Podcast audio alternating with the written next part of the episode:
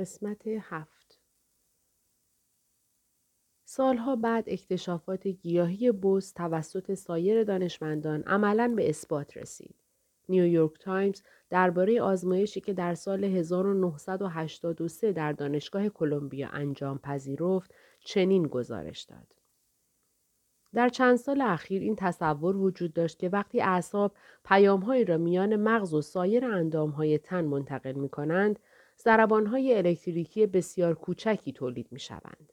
این ضربانها توسط گالوانومترهای ظریفی اندازهگیری شده و توسط دستگاه های بزرگ کننده جدیدی میلیونها برابر بزرگ شده اند. تا کنون به علت سرعت این ها شیوه رضایت بخشی برای مطالعه گذر ها در طول نسوج عصبی حیوانات یا انسان زنده یافت نشده بود. دکتر کی اس کول و اچ آر کورتیس گزارش دادند که دریافتند تک های گیاهی آبزی به نام نیتلا که اغلب در ظروف ماهی قرمز مورد استفاده قرار می گیرند واقعا به رشته های اعصاب شباهت دارند. وانگهی دریافتند اگر بافت های نیتلا تحریک شوند امواجی ساطع می کنند که به جز سرعت از هر جهت مشابه امواج اعصاب حیوانها و انسان است. اگرچه های الکتریکی عصب گیاهان بسیار کندتر از حیوانات است. از این رو این اکتشاف توسط کارکنان دانشگاه کلمبیا به صورت وسیله‌ای برای تهیه تصاویر کند حرکت گذر های الکتریکی مورد استفاده قرار گرفته است. در نتیجه شاید گیاه نیتلا سنگ محکی برای کشف اسرار مرز ذهن و ماده بشود. رابین درانات تاگور شاعر بلند آوازه یار وفادار دانشمند بزرگ هند بود. سرود سرای بلیغ بنگالی در وصف او سروده است.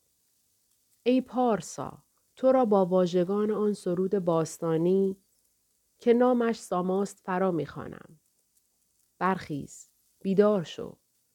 او را که به آثار باستانیش میبالد برخوان. آن لافزن ابله را برگو. سخن بی حاصل نخوت آمیزش را فرو گذارد و خود را بر سیمای طبیعت بر این زمین پهناور جلوگر سازد این سخن را به گوش دیگر پژوهندگان نیز برسان.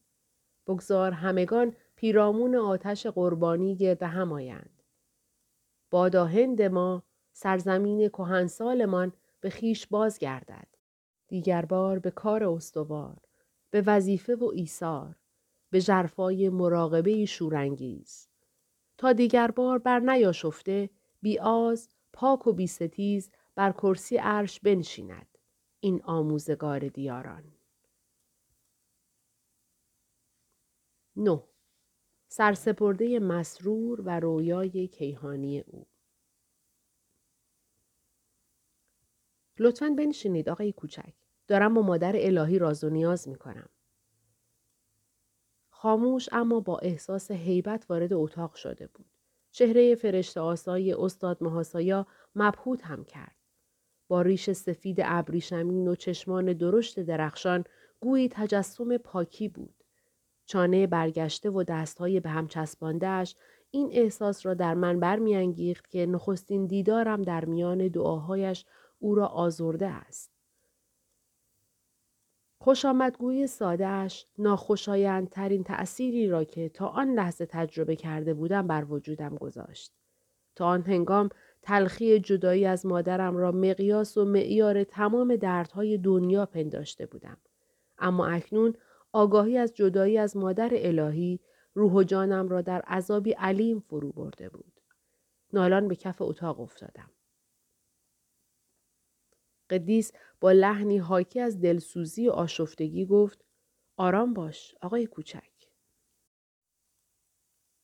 با احساس غریقی که به هرچه بتواند چنگ می اندازد پاهایش را به صورت تنها پناهگاه به دست گرفتم و گفتم ای مرد مقدس بیا و شفاعتم را بکن از مادر الهی بپرس که آیا گوشه چشمی به من دارد وعده شفاعت که به آسانی عطا نمی شود استاد به ناچار در سکوت فرو رفت شک نداشتم که استاد محاسایا سرگرم گفتگویی صمیمانه با مادر کیهانی بود. با دریافت اینکه چشمانم مادر کیهانی را که حتی در همین لحظه برای قدیس قابل رویت بود نمی‌دید احساس حقارت کردم. بیشرمانه پاهای استاد را به دست گرفته بودم و سرزنش های ملایمش را نادیده می گرفتم و مکررن از او می خواستم شفاعتم را بکند. سرانجام استاد با لبخندی حاکی از شفقت تسلیم شد و گفت تقاضایت را با محبوب در میان می نهم. در آن کلمات چه قدرتی نهفته بود که هستیم را از طوفان غم رهانید. آقا پیمانتان را به یاد آورید. بسیار زود برمیگردم تا پیام او را بشنوم. در صدایم که همین چند لحظه پیش از بغز گرفته بود شادی و امید تنین انداخته بود. از پلکان طویل که پایین می آمدم در خاطرات گذشته غرق شده بودم. این خانه شماره پنجاه در خیابان امرهست در کلکته که اکنون محل اقامت استاد محاسایا بود روزگاری خانه خانوادم و محل وقوع مرگ مادرم بود. در اینجا قلبم برای از دست دادن مادرم شکسته بود و باز هم در همین جا بود که جانم از غیاب مادر الهی مسلوب شده بود. دیوارهای مقدس این خانه همانا شاهدان خاموش غمها و قصه هایم و سپس شاهد شفا و تسکینم بودند. به خانه من در خیابان گورپارک باز میگشتم گامهایم شادمانه راه می سپردند. جویای خلوت اتاق کوچک زیر شیروانیم تا ساعت ده در مراقبه ماندم. تاریکی شب گرم هند ناگاه با رویای شگفت روشن شد. مادر الهی در حاله شکوهمند برابرم ایستاد. چهرش با تبسمی آمیز خود زیبایی بود. همواره دوستت داشتم. همواره دوستت خواهم داشت. صدای آسمانی هنوز در فضا تنین انداز بود که ناپدید شد. هنوز آفتاب صبح روز بعد کاملا بر نیامده بود که برای دومین بار به دیدار استاد محاسایا رفتم. از پلکان خانه خاطرات جگرسوز بالا رفتم و به اتاق طبقه چهارمش رسیدم. دستگیره در بسته با پارچه پیچیده شده بود. احساس کردم هشداری است که قدیس خواهان خلوت است. نامصمم بیرون در ایستاده بودم که دست خوش آمدگوی استاد در را گشود. کنار پای مقدس او زانو زدم. از روی شیطنت حالت موقری به خود گرفتم و فخر الهیم را پنهان کردم. آقا اعتراف می کنم که خیلی زود برای شنیدن پیامتان آمدم. آیا مادر محبوب چیزی دربارهام نگفت؟ پسرک شیطان. اظهار نظر دیگری نکرد. ظاهرا وقار آریتی هم در او اثر نداشت. چرا اینقدر مرموز و تفر آمیز؟ آیا قدیسان هرگز رک و راست سخن نمی‌گویند؟ شاید اندکی برانگیخته شده بودم. آیا باید مرا بیازمایی؟ چشمان آرام او سرشار از تفاهم بود. آیا باید بر اطمینان خاطری که ساعت ده دیشب از خود مادر کیهانی ستانده ای کلمه ای بیافزایم؟ استاد محاسایا از زوایای روحم با خبر بود. دیگر بار به پای او افتادم. اما این بار اشک شوق بود که از دیدگانم میبارید نه اشک حسرت و غم تصور می‌کنی که عشقت به رحمت لایتناهی اثر نکرد عشق مادرانه خدا که به صور گوناگون او را ستوده ای هیچگاه نمی‌توانست پاسخگوی فقانت نباشد این قدیس ساده که بود که کمترین استقاسهش به درگاه جان جانان برایم سمری چنین شیرین و ارمغان آورده بود. نقش او در جهان فروتنانه بود. زیرا هیچگاه انسانی به تواضع او ندیدم. استاد محاسایا در این خانه خیابان امرهست دبیرستان پسرانه کوچکی را اداره می کرد. هیچگاه کلامی سرزنش آمیز از لبهایش نمیگذشت. قاعده و ترکه نبود که نظامش را استوار نگاه می داشت. به راستی که در این کلاس های ساده ریاضیاتی والاتر و شیمی عشق تدریس می شد که در متون درسی قایب بود. حکمتش را با سرایت معنوی می آموخت نه با قواعد معمول. سخت دلباخته مادر الهی نیازی به جلب احترام دیگران نداشت. استاد محاسایا به من گفت خودم استاد تو نیستم. او دیرتر خواهد آمد. به یمن هدایت او عشق الهیت به حکمتی ژرف متحول خواهد شد. هر شامگاه در جستجوی می ناب الهی استاد محاسایا به خیابان امرهست می رفتم تا سرمستم کند. پیش از آن هرگز با چنین حرمتی سر تعظیم فرو نیاورده بودم. اکنون احساس می کردم گام برداشتن بر زمینی که پاهای استاد محاسایا آن را تقدیس کرده است امتیازی وصف ناپذیر است. غروبی با حلقه گلی نزد استاد رفتم و گفتم استاد لطفا این حلقه گل را که شخصا برایتان درست کردم به گردن بیافکنید. شرم زده خود را کنار کشید و حلقه گل را نپذیرفت. وقتی دید آزرده خاطر شدم با تبسمی رضایت داد و گفت چون هر دوی ما سرسپرده مادر الهی هستیم می توانی حلقه گل را به عنوان پیشکشی به او که در درون ما معوا دارد بر گردنم افکنی. در فطرت بیکرانش جایی برای خودپرستی وجود نداشت. استاد که یکی از شاگردان شری راما کریشنا پراهامسا از عارفان بزرگ هند بود گفت بیا فردا به داکشین سوار به معبد کالی برویم. استادم به این معبد قدوسیت ابدی بخشیده است. صبح روز بعد شش کیلومتر را با قایق بر رود گنگ پیمودیم. آنگاه وارد معبد کالی شدیم که دارای نه گنبد بود و مجسمه های مادر الهی و شیوا بر نیلوفری سیمین آرمیده بود و هزار گلبرگش با چه وسواسی تراشیده و قلمکاری شده بود. استاد محاسایا غرق در شیفتگی عاشقانهاش سرگرم راز و نیاز با محبوب بود. هر بار که نام او را می‌خواند گویی دل از خود بیخود می‌شد. همانند نیلوفر هزار پر هزار پاره می‌شد. آنگاه از صحن مقدس گذشتیم و در بیشزار درختهای گز توقف کردیم. گز انگبین این درختها نماد ماعده بهشتینی بود که استاد محاسایا عطا می کرد. راز و نیاز او ادامه یافت. میان گلهای صورتی پرآسای درختهای گز بی حرکت بر سبززار نشستم. چندی تنم را از یاد بردم و به پرواز درآمدم.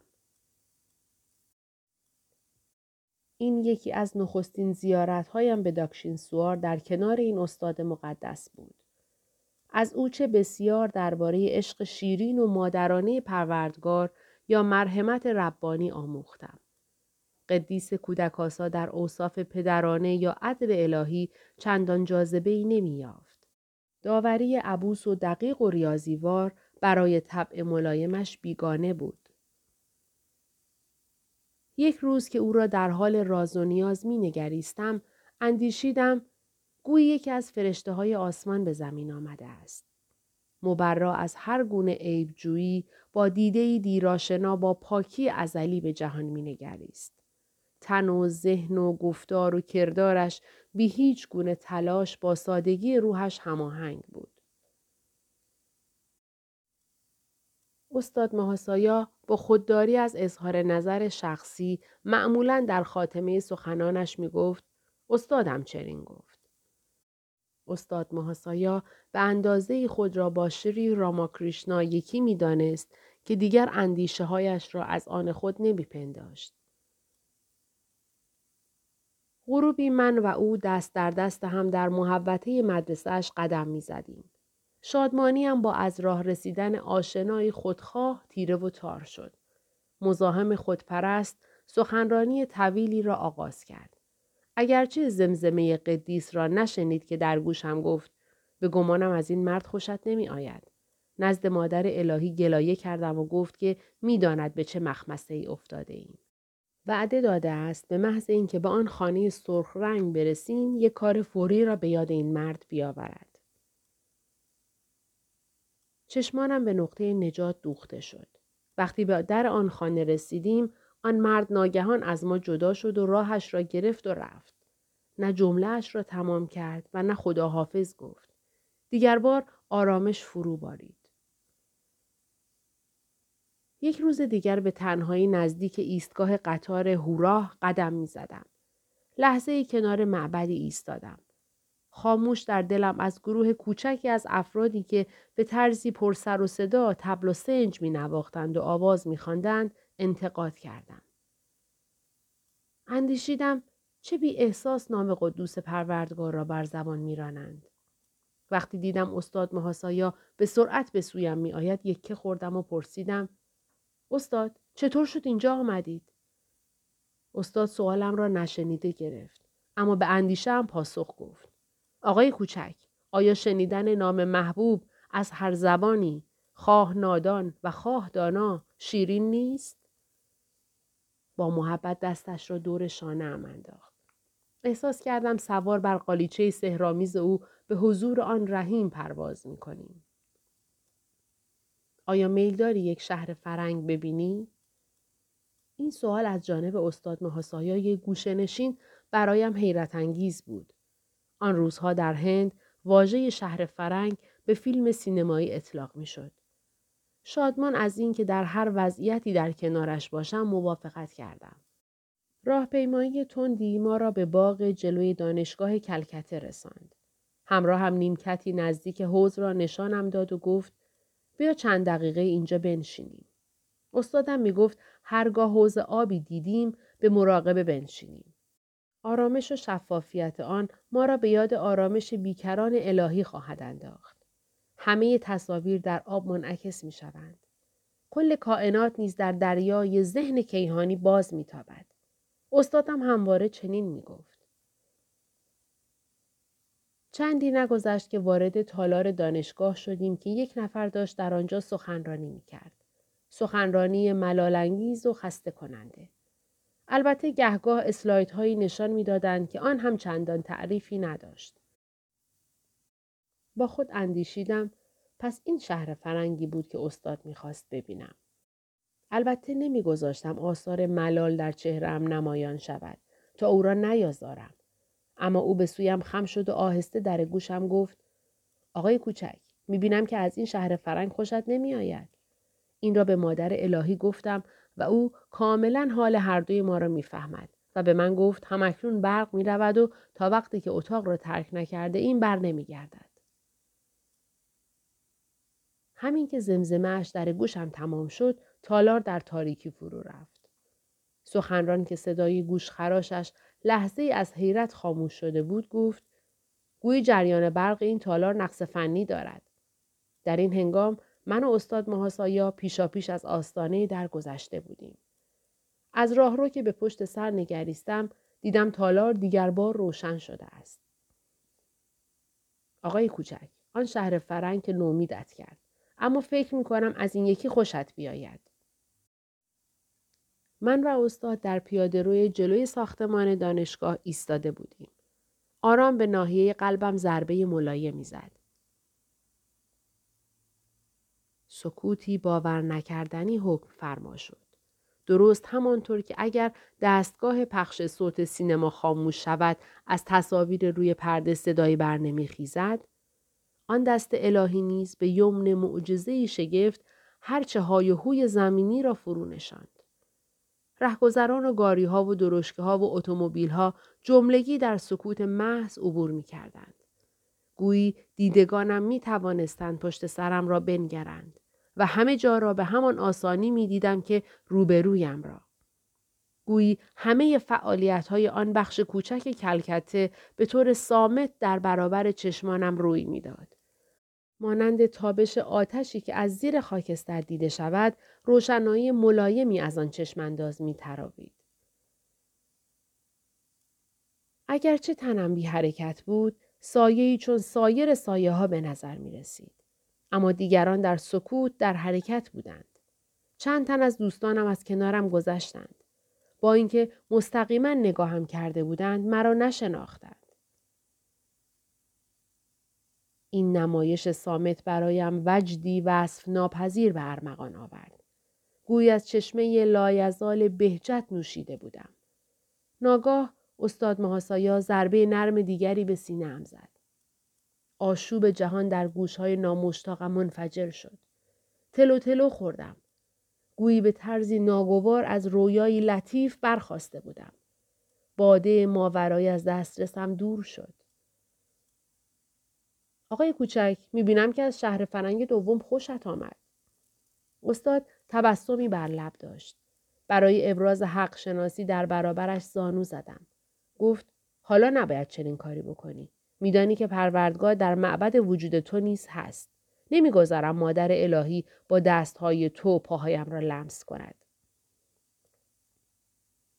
اگر کسی استاد بی ادعا و مرا که آهسته از پیاده روی پر ازدهام دور می شدیم می نگریست چه بسا می پنداشت که مست هستیم. احساس کردم سایه های لغزنده غروب نیز با ما همدلند و سرمست از پروردگار. وقتی میکوشم از راه ناتوان کلام شفقت او را بیان کنم در حیرتم که آیا استاد مهاسایا و دیگر قدیسانی که بر سر راه هم قرار گرفتند می‌دانستند که سالها بعد در غرب درباره زندگیشان خواهم نوشت اگرچه پیشاگاهی آنها مرا به حیرت نمی اندازد و امیدوارم خوانندگانم را نیز که تا اینجا همراهیم کرده اند به حیرت نیفکند. قدیسان همه ادیان با چشم دوختن به محبوب کیهانی به حق واصل شدند. را ذات پروردگار نیرگونا، بینشان و تصور ناپذیر است. اندیشه و آرزوی انسان همواره این معبود را به سیمای مادر کیهانی مجسم کرده است. ترکیب وحدانیت و حکمت که توفیق کهن اندیشه هندو بوده است به تفصیل در وداها و به گیتا آمده اند. این توافق ازداد موجب خوشنودی دل و ذهن است. بختی، عشق الهی و سرسپردگی و نیانا، حکمت و معرفت الهی اساساً یگانه اند. پراپاتی، پناه جستن در خدا و ساراناگاتی، ایمان به مرحمت الهی همانا والاترین صور حکمتند. تواضع استاد مهاسایا و دیگر قدیسان ناشی از ایمان کامل آنها به پروردگار به عنوان تنها حیات و تنها داور است. چون ذات آفریدگار بهجت مطلق است، انسان همنوا با او نیز سرور فطری بی انتهایی را تجربه می کند.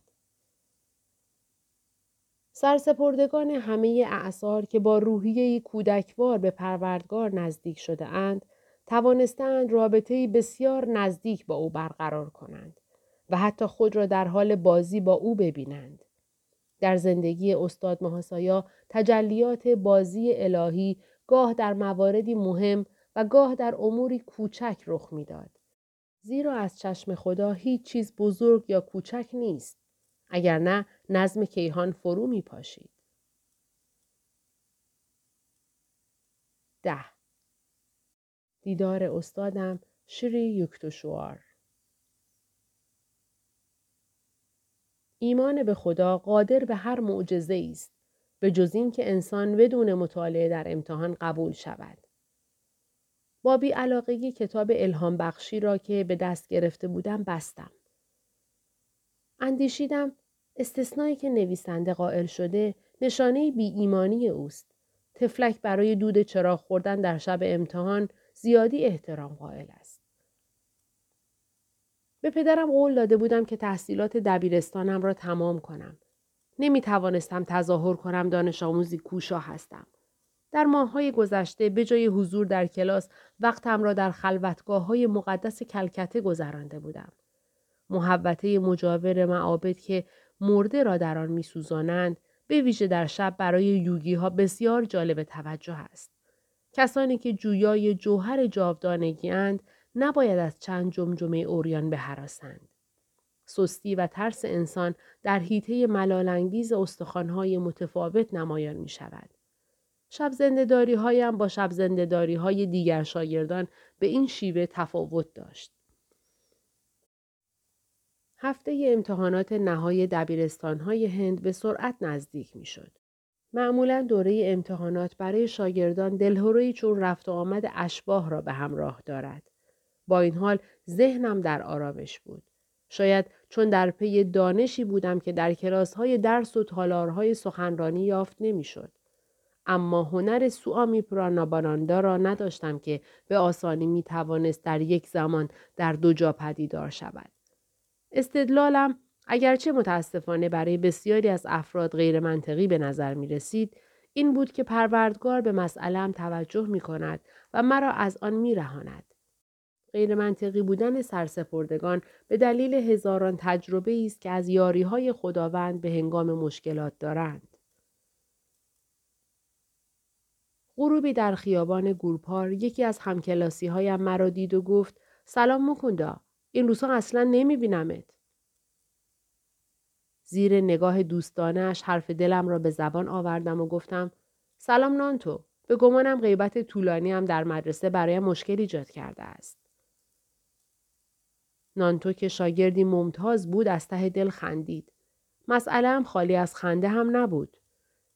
نانتو گفت به نظر می رسد برای امتحانات نهایی آماده نیستی. شاید وظیفه من است که به تو کمک کنم. این کلمات وعده الهی را به گوشم رساند. با رقبت به خانه دوستم رفتم. با مهربانی راه های مسائل گوناگونی را که تصور می کرد از سوالات امتحان باشد برایم خلاصه کرد. این ها مثل تومه هایی هستند که بسیاری از شاگردان را به دام می اندازند. اگر این ها را به خاطر بیاوری نجات خواهی یافت.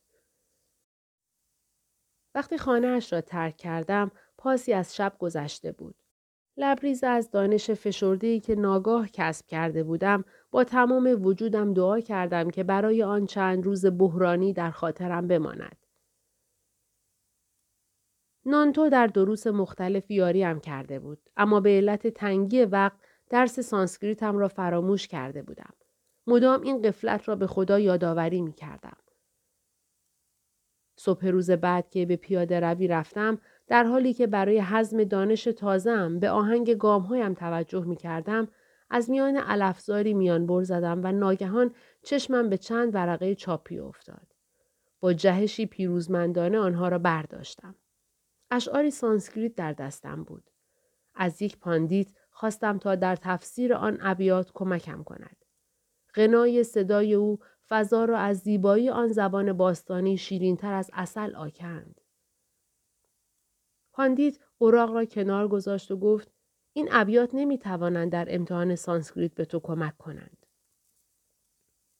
اما آشنایی با آن شعر ویژه مرا قادر ساخت تا روز بعد در امتحان سانسکریت قبول شوم. از طریق کمک نانتو توانستم در سایر دروس نیز حداقل نمره قبولی را بیاورم. پدر خرسند بود که به قولم وفا کرده و دوره دبیرستان را به اتمام رسانده بودم. پروردگار را شکر گذاردم که هدایت او مرا به سوی خانه نانتو و آن اوراق سانسکریت کشاند. برنامه خداوند این بود که از دو طریق به نجاتم برخیزد. کتابی را که نویسندهش یاری خدا را در سالن امتحان نفی کرده بود را دیگر بار به دست گرفتم و این بار نتوانستم جلوی خنده را بگیرم. اگر به نویسنده این کتاب می گفتم که اندیشیدن به خدا در میان ها و راه میانبری برای گرفتن دیپلم دبیرستان است مطمئنا بر سردرگمیش می افزودم. با کسب موفقیت تازم اکنون آشکارا نقشه ترک خانه را می کشیدم.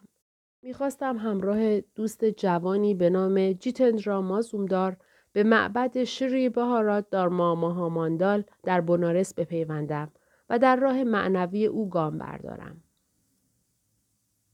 اگرچه وقتی به جدایی از خانواده ام می اندیشیدم احساس دلتنگی می کردم. پس از مرگ مادرم عاطفه هم نسبت به دو برادر کوچکترم ساناندا و ویشنو و کوچکترین خواهرم تامو دو چندان شده بود. به گوشه خلوتم خزیدم. به اتاقک زیر شیروانی که شاهد صحنه های بیشماری از راز و نیازهایم با خدا بود.